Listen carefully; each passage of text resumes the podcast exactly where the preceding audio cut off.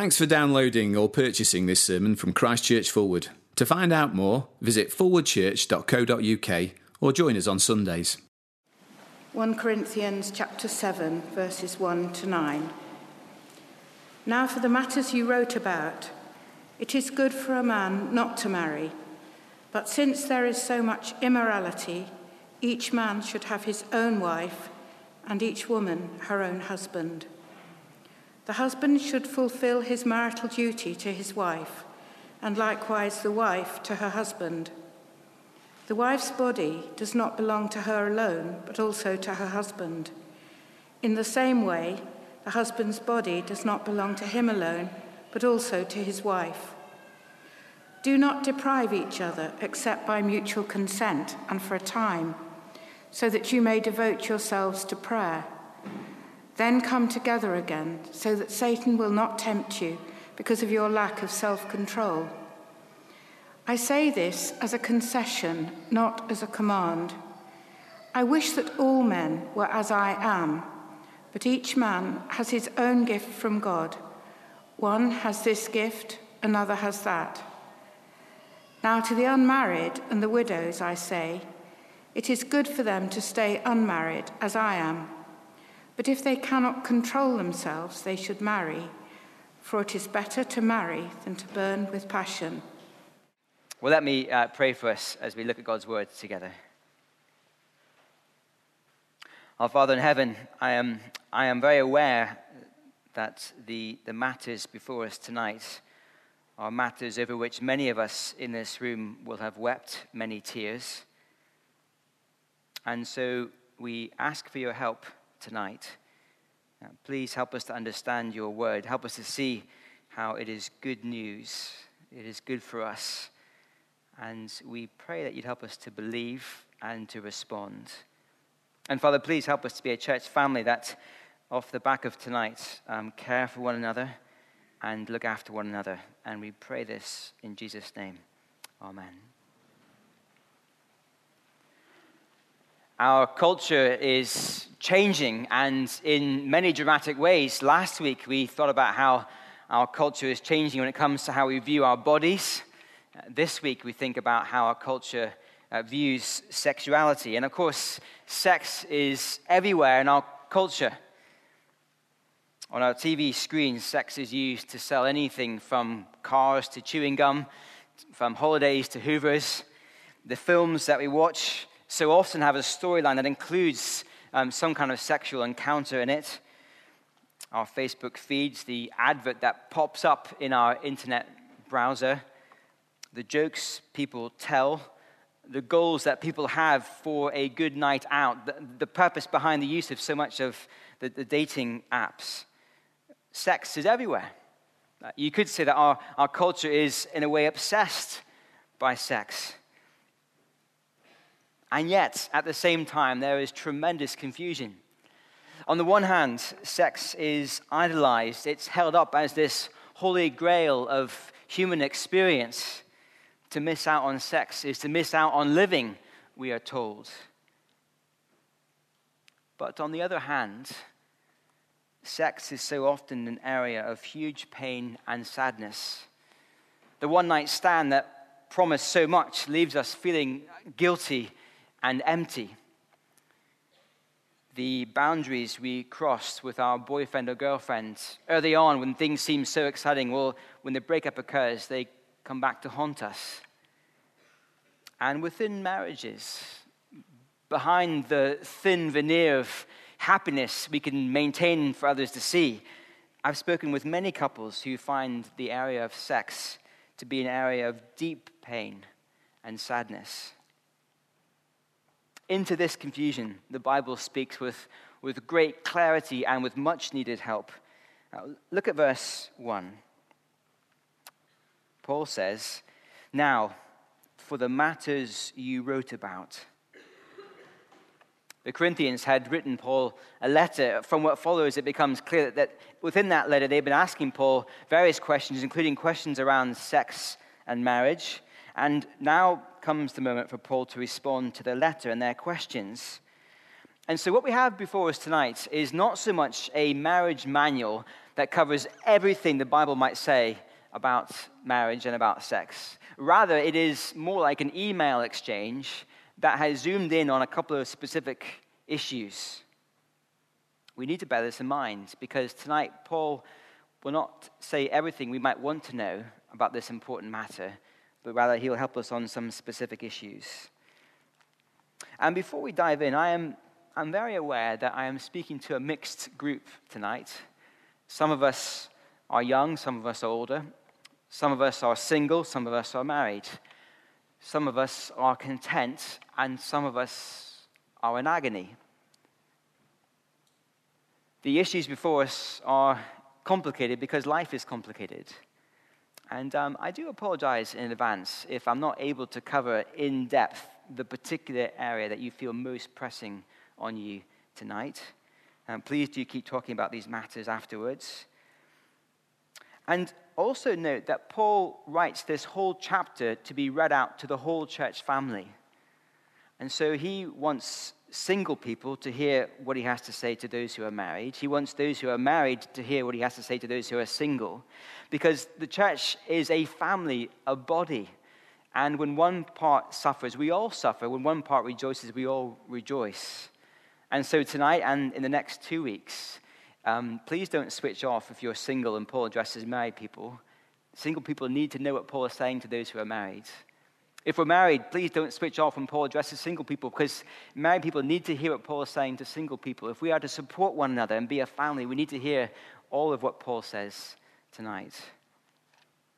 Well, so let's uh, dive in. And first, we see on the handout God has a good purpose for sex. And so, verse 1 again. Now, about the matters you wrote about, it is good for a man not to marry. Almost certainly, this is a line from the Corinthian letter that Paul is quoting back to the Corinthians, and almost certainly the footnote provides a better translation of their question. I wonder if you can see in the footnote down there, footnote A, or it is good for a man not to have sexual relations with a woman. Let's be clear the Bible is not anti sex. In fact, the very first command God gives humanity back in Genesis is to have sex. He says, Be fruitful and multiply. And so, how is it possible for the Corinthian Christians to have such a, a low view of, of sexual relations in a marriage? Well, we saw last week that the Corinthian Christians had a very low view of the physical human body. They thought that when we die, that the human body will be stripped away from the soul, and our eternal future is going to be a spiritual existence only, no body, just soul. And because of that eternal expectation, they had a very low view of this present body. And that led them to two different mistakes. Last week, that low view of the body led them to sexual permissiveness. Doesn't matter what I do with my body. But this week, I think the other mistake is this this low view of the body meant that they had begun to think that sex was, was dirty. It was anti spiritual. If you wanted to be a really godly, zealous Christian, then you would stop having sex with your husband or your wife. Now, look, it may not be that that's our particular problem in this culture today in the same way. And yet, tonight, as Paul addresses that particular issue, the principles he gives us, well, that they are remarkably urgent for us in our culture today. Look at what he says in response to verse 2. But since there is so much immorality, each man should have his own wife, and each woman her own husband.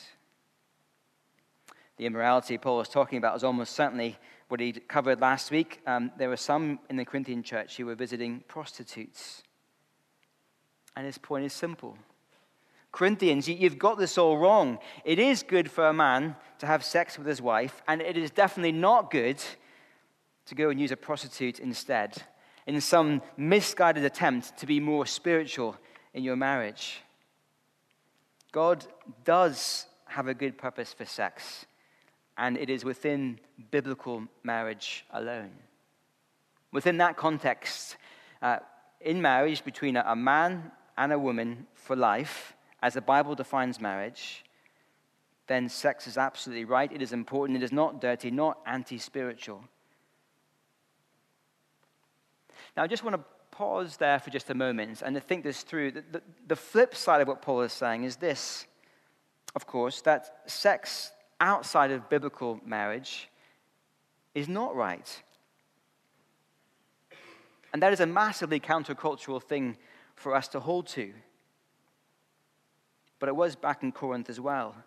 I just uh, flick back over one page in the Bible, back to uh, the first half of chapter 6 of 1 Corinthians, and glance at verse 9. 1 Corinthians 6, verse 9. Here, Paul gives us a little snapshot of the kind of sexual behavior taking place in Corinth, even amongst the Christians before they became Christians. He says in verse 9 that there was sexual immorality, there were, um, there were adulterers, there were male prostitutes, and there were homosexual offenders, amongst other things taking place in Corinth. That is the, the, the backdrop that Paul is speaking into. And so when Paul says that, that biblical marriage is only between one man and one woman for life, you see, he's going against the whole flow of Corinthian culture, which was remarkably permissive.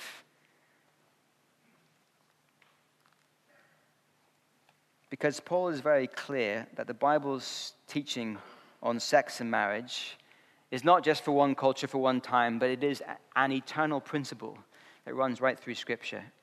There are some church leaders in this country who tell us that we need to mold and change what we say about sex and marriage to echo what the culture um, of our day holds to be um, important and valid. We need to be nimble and change and reflect what's going on.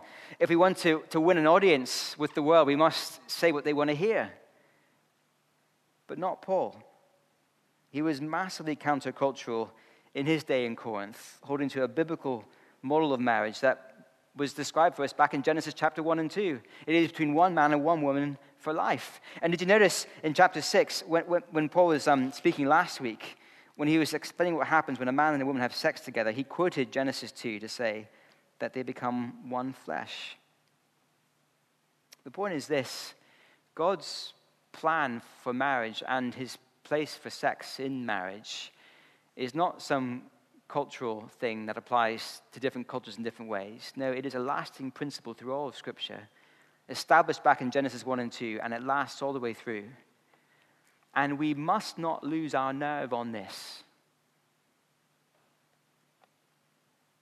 One of the reasons why there is so much pain and confusion around sex today is because our culture has moved away from the Bible moved away from our Creator's instructions. God knows how we work best because He made us. To abandon God's plans is devastating for us. But God's plan for sex and marriage is for our good, and it is a lasting principle through every generation. And then notice another profoundly countercultural thing Paul says. Look at verse 3. The husband should fulfill his marital duty to his wife, and likewise the wife to her husband. The wife's body does not belong to her alone, but also to her husband. In the same way, the husband's body does not belong to him alone, but also to his wife. Our culture says, My body, I will do with it what I want. Paul says, Within marriage, we have a duty to our spouse. Our bodies belong to them as well. When a couple publicly commit to each other in marriage, when they leave their families and they join, they cleave together to form a new union, that union also includes their bodies. And sex within marriage is a crucial expression of this union. The two become one flesh. And so, again, God has a good purpose for sex. It is a sign of this mutual belonging that is true for uh, um, a married couple. And this makes sex within marriage very important. In fact, just notice how important, verse 5 do not deprive each other except by mutual consent and for a time, so that you may devote yourselves to prayer. Then come together again, so that Satan will not tempt you because of your lack of self control. The Corinthians may well have been saying, I'm too spiritual. I'm, I'm too busy praying to have sex with my husband or my wife. Okay, says Paul, prayer is important. If you have a conversation about it, you may well decide to, to, to, to, to stop for a while in order to pray for a while, but don't make that time too long. Make sure you go back to having sex again. And even then, Paul seems uncomfortable with this brief pause because verse 6 he says, I say this as a concession, not as a command.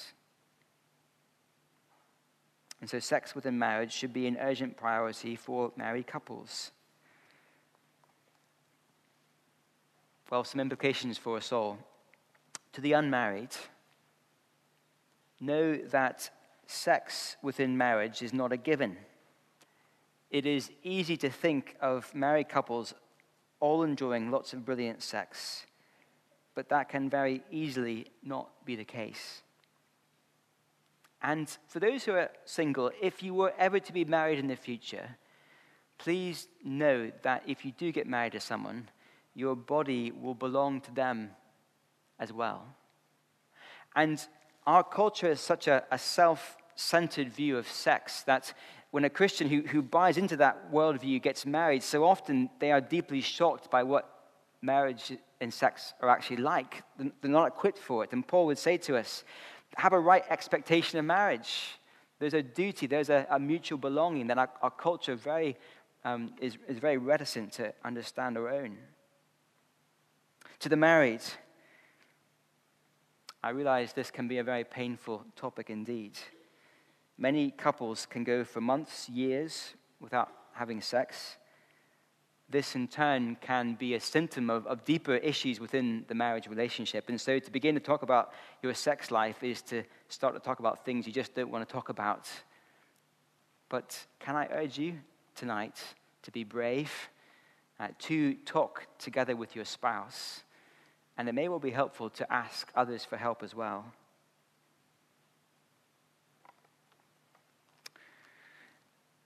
And sex within marriage should not be taken for granted.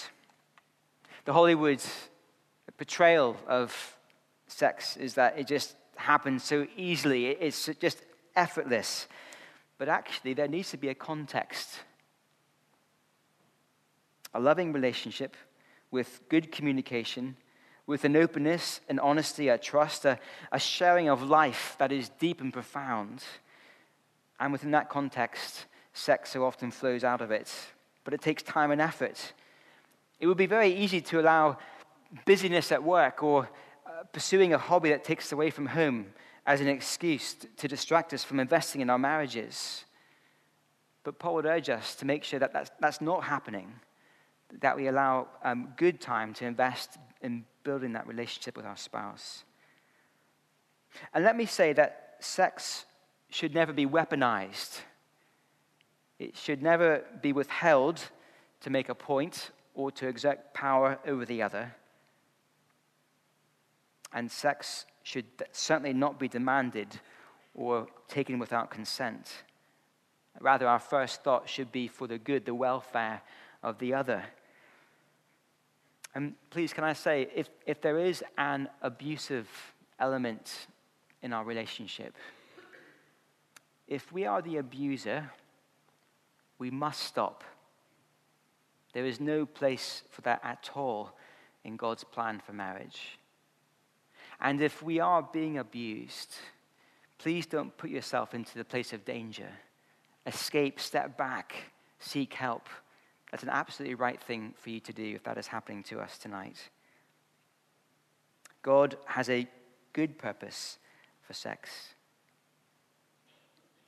Well, look, where does that leave people who are not married? In our culture that idolizes sex, this can feel like a very hard teaching. Well, Paul's not finished. Here's our second point God has a good purpose for singleness. Look at verse 7.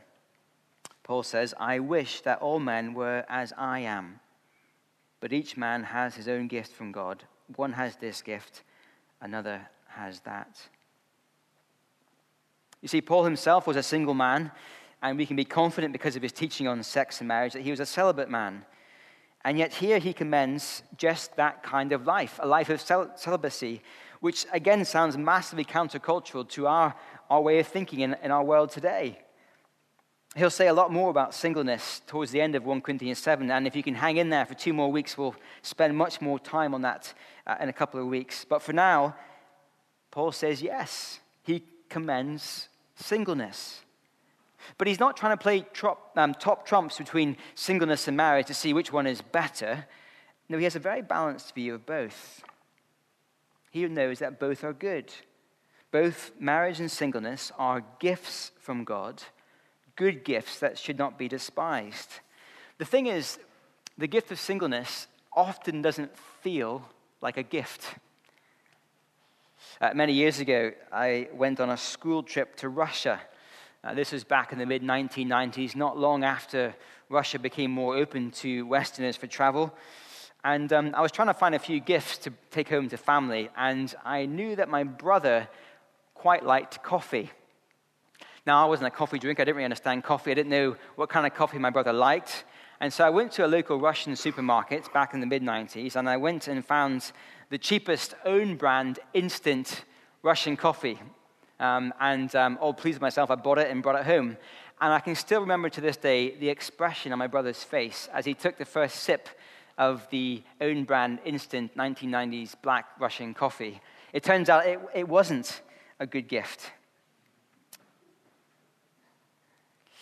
Now, for single people, reading that God gives this gift of singleness, it feels like the equivalent of giving someone Russian instant coffee back in the 1990s. It feels like God doesn't know what a good gift looks like. Sam Allberry, um, in his really helpful book, Seven Myths About Singleness, it's on the bookstall tonight. I do recommend it. Uh, he points out that for other people, uh, the gift of singleness can sound like this superpower that comes on certain people, which enables them to sail through life unmoved, unhurt, unconfused by singleness. They're absolutely happy in it, which means that there are two kinds of single people. There's those with the superpower gift, they're absolutely happy. And there are others who are single who don't have the gift of singleness, and they find that place to be remarkably hard, sad, and frustrating. But I think all of this misunderstands why God gives people gifts. Um, the church leader Tim Keller, uh, quoted in, in Sam's book, explains it this way. I think the quote will come on the screen. In his writings, Paul uses gift to mean an ability God gives to build others up. Paul is not speaking about some kind of elusive, stress free state. And this is so helpful. The gift of singleness is not given primarily for our benefit if we are single, but so that we may be able to use it to serve other people.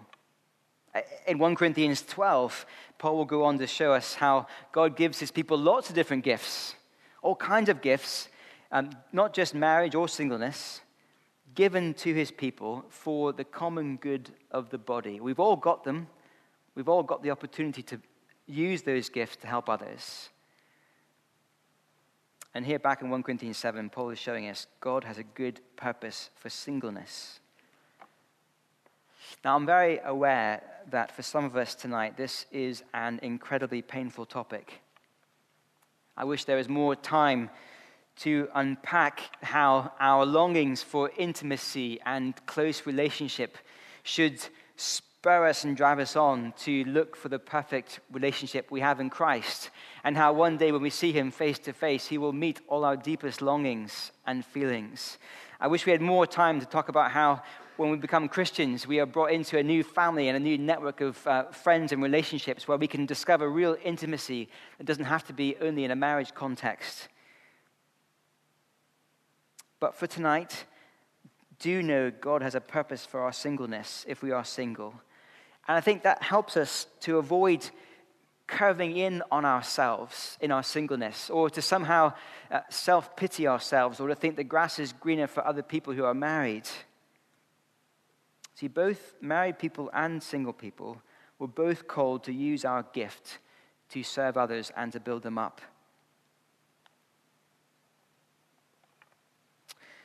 But just having said singleness is good, Paul does provide an exception. Look at verse 8. Now, to the unmarried and the widows, I say, it is good for them to stay unmarried, as I am. But if they cannot control themselves, they should marry, for it is better to marry than to burn with passion. There's much more the Bible has to say to help us decide if we should marry someone, much more than this short passage. Uh, for example, we know elsewhere in the Bible that the Bible is very clear that a Christian should not marry someone who's not a Christian. Also, we know in the Bible that uh, each of us are called not to lust, but to control ourselves sexually. But Paul's point is that uh, for those who are in a relationship with someone considering marriage, um, and the, the marriage prospect is with an appropriate person that the Bible would encourage us to consider, if that isn't in place, and if there are sexual urges that are putting our purity at risk or distracting us from serving the Lord, then there is a freedom. It's, it's good, it's fine to marry.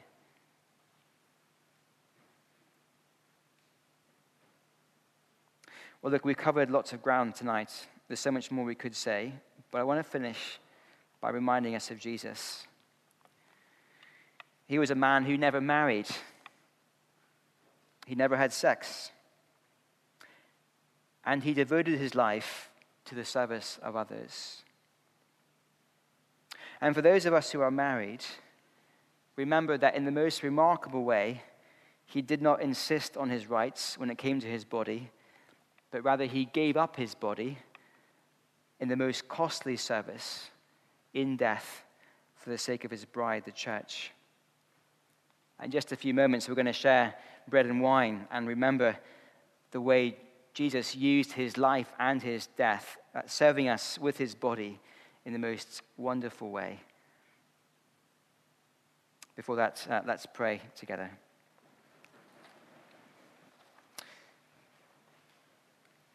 Father, we again recognize that these matters before us tonight are matters of that are deeply personal and so often painful, matters that we find hard to talk about and address. And Father, please uh, help us to look to Christ tonight, rejoicing in what he's done for us, his example. And thank you for his costly death in our place. And we thank you for the future we all have in Christ, that day when he returns, that, that day of when the final great wedding will take place between Christ and his church. Father, please help us to look to him. And please help us to make the most of the time you give us to serve one another. And Father, please help us to be a church family who are good at looking after one another, able to support one another in our pain and in our concerns, even from the issues of tonight. And we pray this in Jesus' name. Amen.